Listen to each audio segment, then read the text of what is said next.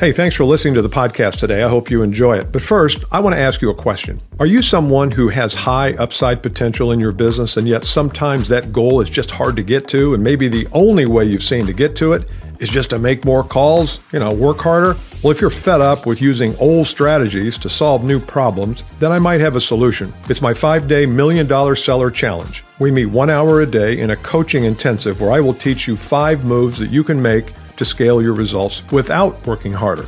To learn more, click the link in the show notes or go to milliondollarsellerchallenge.com.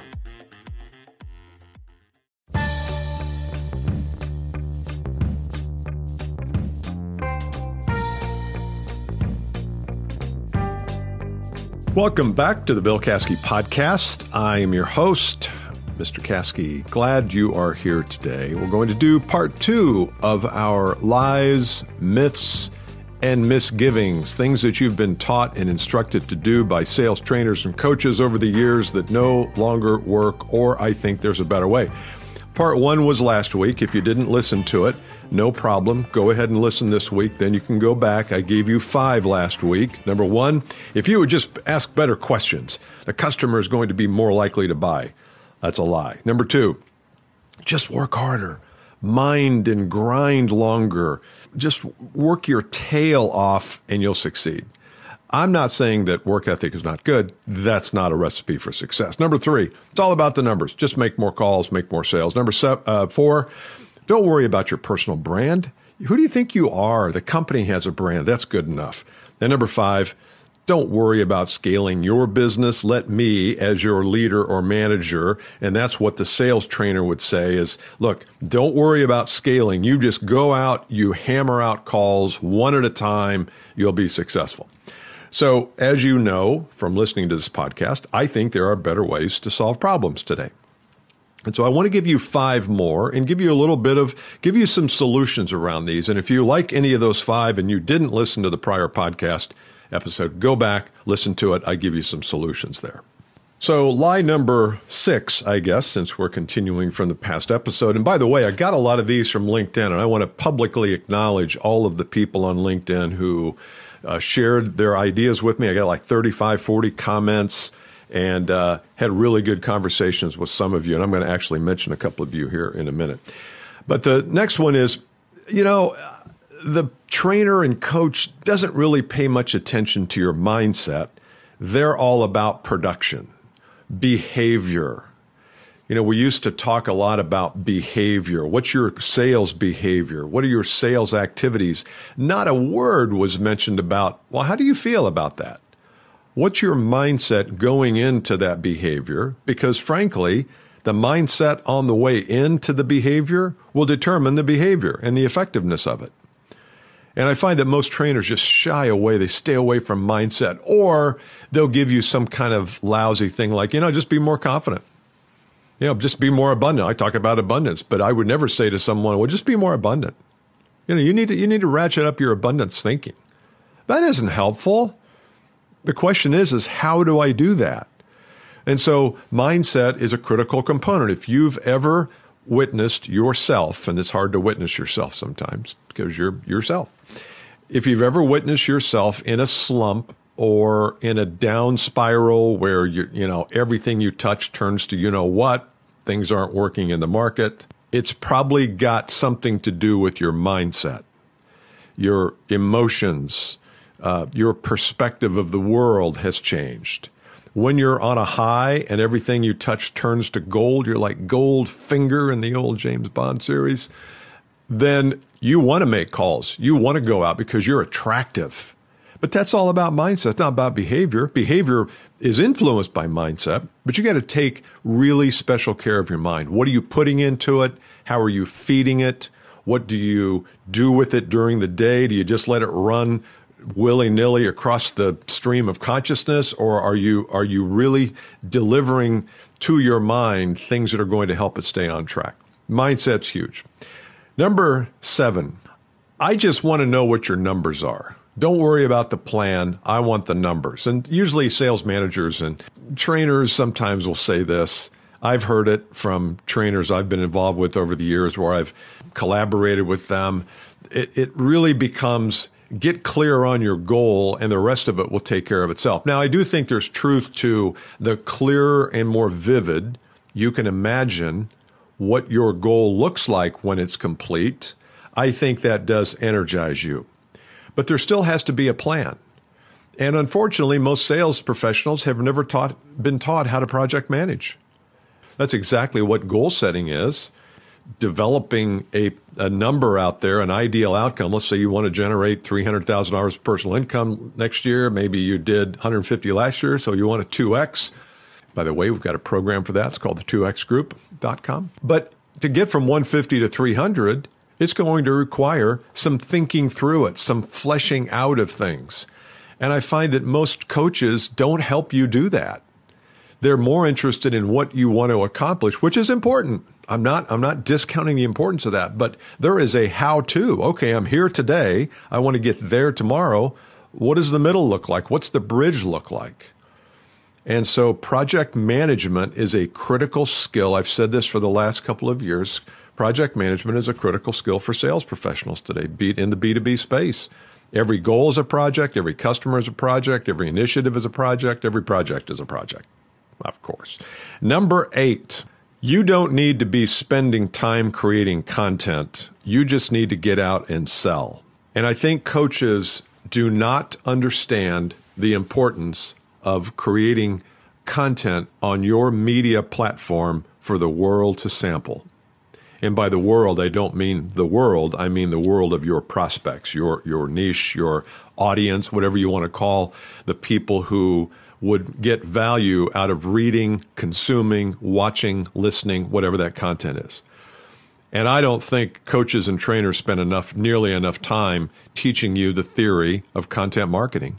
You know, content marketing came along uh, a few years ago and it, it was hot for a couple of years and then it kind of lost its luster and it's coming back. And it, it's coming back mainly because I believe you, as a business to business sales professional, need to position yourself appropriately in the marketplace. That's why you wear the clothes the way you do. It's why you drive the car the way you. It's why you ask the questions. It, everything's about positioning, and I'm not talking about faking it. I'm not talking about Instagram influencer kind of faking it, positioning. I'm talking about really positioning yourself. Well, the way you really position yourself is you create content that's valuable for your customer base or for your prospect base, and that might mean writing an article a week on LinkedIn at a minimum. It could be shooting a video once a week for LinkedIn, or uh, I've got a couple clients who shoot them two or three times a week. And guess what? Every time they post one, they title it, they they get to test the market to see what the market wants. So don't let people talk you into your job is to sell. Because here's what happens if you create content. You create an article, you title it something that's relevant to your prospects, Take take one of the top problems your prospect has, like oh, let's say you're in the commercial real estate business, and and a potential prospect might be asking him or herself, well, should I buy a building or lease a building or lease space? I don't know, whatever that is. That's probably a decision. So why don't you write an article called "Should I buy a building or should I lease space?" A question every business owner should be asking, or something like that. Then, when people come across that article, and they're in the same town you are and they start to read your profile and they say, you know, that's a good question. I'm going to have John come in here and talk to us. You get the call. You had no idea this person was looking. You can't buy a list of people necessarily, maybe in the real estate business you can, who are looking. So somebody has found you because you have delivered content that's valuable to them. All right, number nine. We don't spend enough time addressing the psychology of the buyer. And I think there was a there was a trend in the 80s and 90s to talking about buyer psychology and it seems like we went very quickly to seller psychology. So we love the psychology topic, but we went quickly to well, what's the psychology of the seller? Uh, Brian Tracy even wrote an audio recording set called "The Psychology of the Successful Seller." And so we got very interested in that. And I actually like that. I think that's good. I think you need to be studying both the psychology of the buyer and the psychology of yourself. And we talk a lot about in this podcast, you know, your own mindset and ethos and your soul and, and how your energy can rise and fall based on how you think about things. But don't forget about the buyer. Here's one thing that you need to know about the buyer psychology. And, and this goes for any buyer. Not every buyer, but 90% of the buyers, they want to feel safe in their business. They want to feel safe in your presence. So when you show up and you are eager and enthusiastic and you're pitching and you're closing from the time you walk in the room, that does not make people feel safe. Now, I know some of you sellers who have become so good at that, it's just become so much a part of you. You say, well, how can I unhook myself from that? You're going to have to. Because I'll bet you you've lost sales where you have been too eager and you didn't condition the, the environment for the prospect to feel safe. Now, you can still be yourself and do that. We call it the upfront agreement or the, the setting of the tone up front. But you've got to make sure that when you walk into the room, whether the room is virtual or physical, that you create an environment for safety. Safe environments sell. It allows the prospect to tell you more about what their issues are. It allows you to move forward with freedom where you're not constantly thinking, oh, when's he gonna when's I when's he gonna object and how am I going to close and when should I throw the money section out? I mean, you're not doing that because you've created this environment where two people are having a human conversation. So I believe that's important. uh, buyer psychology, you got to pay attention to it. Number 10, people will shy you away from personal marketing. And I know we talk about branding, uh, we have, and but I'm talking personal marketing. What is your personal marketing plan? I haven't seen any trainers talk about this. Now they talk about making cold calls and outreach and going to networking events. But I think there's more to marketing than that. that. That's actually more sales stuff. I want marketing. I want to know are you doing a webinar? Have you written a white paper? Have you written some kind of a, a free report or a lead magnet, as it's called in the internet marketing world? Something that, that is enticing enough for a prospect that they would give you their name and email address to download it because they know that there's something on the other side of that that would be valuable for them. That's really the essence of, of marketing today is giving something away, getting their email address, and then sharing other tidbits and tips and tactics and strategies along the way through email. You have a lot more power when you have an email address than you do when you just have a social media connection. I'm not against social media connections, but email is is the killer is still the killer app. And it probably will be for a while. And maybe text, but at least email. So, what are you doing in your personal marketing to capture email addresses from people who have an interest in what it is you do and what it is you say and what it is you produce and how you bring value to people? If cold calls are your only outreach, then you're making a huge mistake. You're undervaluing yourself. You can do better than that.